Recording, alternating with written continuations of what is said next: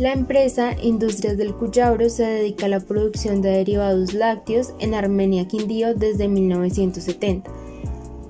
En noviembre 15 del año 2020 importó de Estados Unidos cinco congeladores tipo cuarto frío en franquicia arancelaria,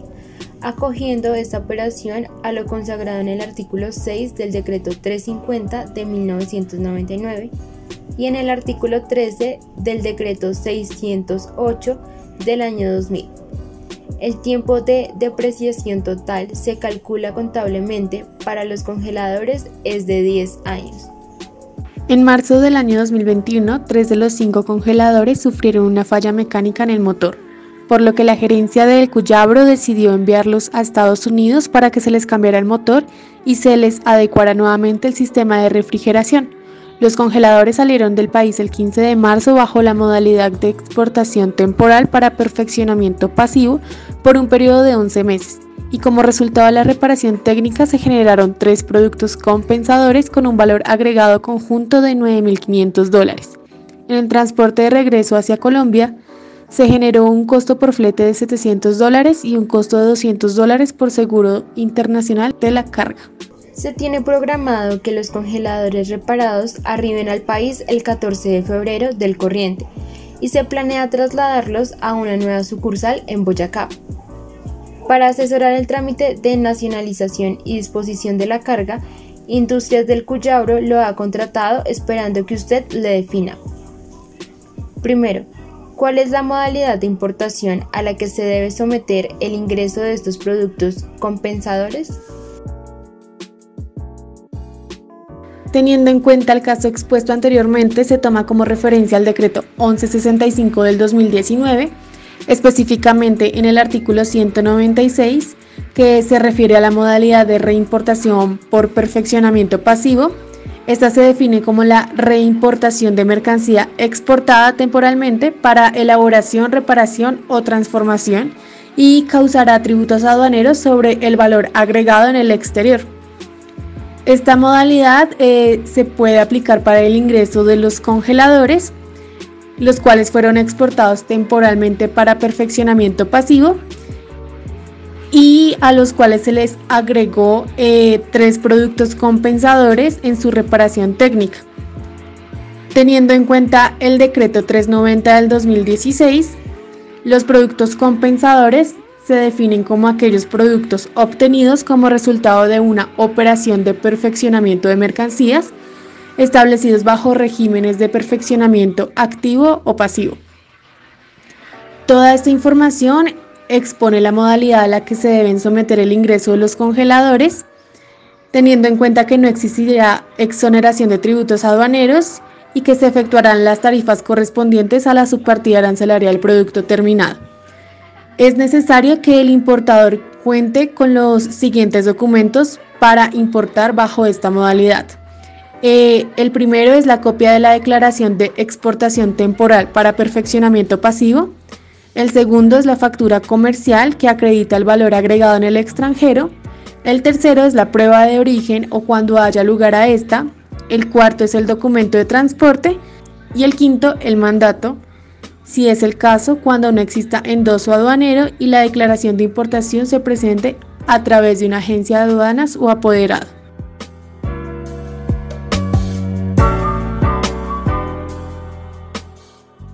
Segundo, ¿cuál será el estado y las restricciones legales de los congeladores una vez lleguen al país?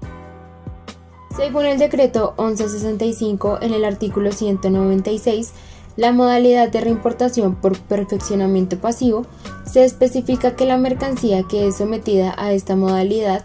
en el momento que llega al territorio aduanero nacional queda en libre disposición, es decir, que no cuenta con ninguna restricción aduanera. Sin embargo, es importante resaltar que los congeladores fueron importados primeramente bajo la modalidad de importación por franquicia, es decir, que estas mercancías estaban exentas del pago de tributos y con una disposición restringida, pero al momento de realizar la reimportación por perfeccionamiento pasivo, debido a las fallas presentadas en los tres congeladores, se evidencia un cambio de modalidad, por lo cual se debe contemplar los nuevos requisitos, deberes y obligaciones a los cuales se ve sometida la mercancía,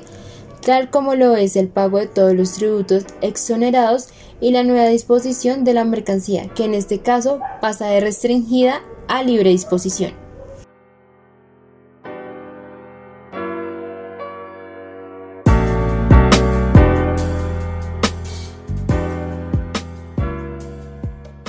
¿Cuál es el valor que debe pagarse por tributos aduaneros si es el caso? Teniendo en cuenta que en la modalidad de reimportación por procesamiento pasivo, las mercancías no están exentas del pago de tributos aduaneros y por ello se liquidan los tributos sobre el valor agregado, el cual haya tenido lugar fuera del país,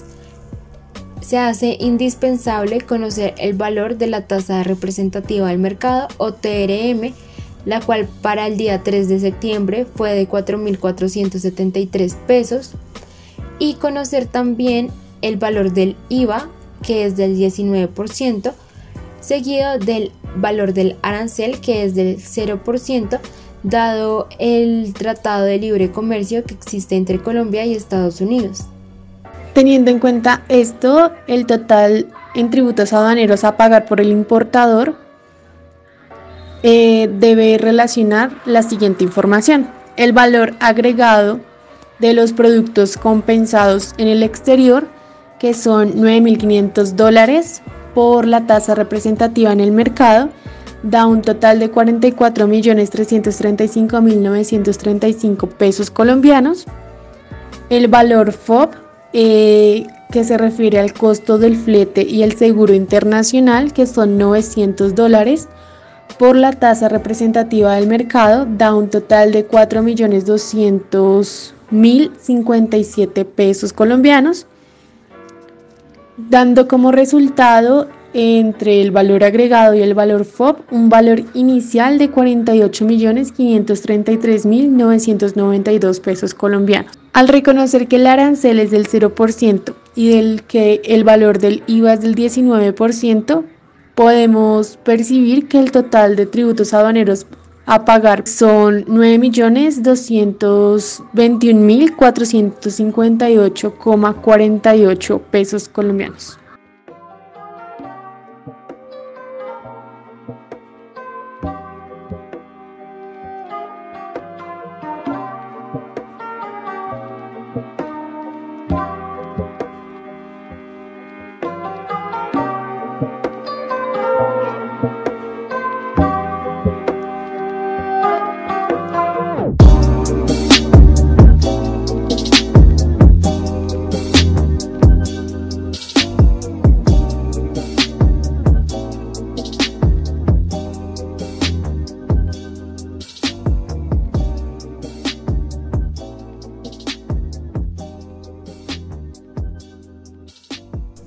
Las normas y leyes que rigen el comercio internacional en Colombia, como el Decreto 1165 de 2019 o el Decreto 360, son partes claves para comprender el trasfondo de cada una de las operaciones que se llevan a cabo en el comercio,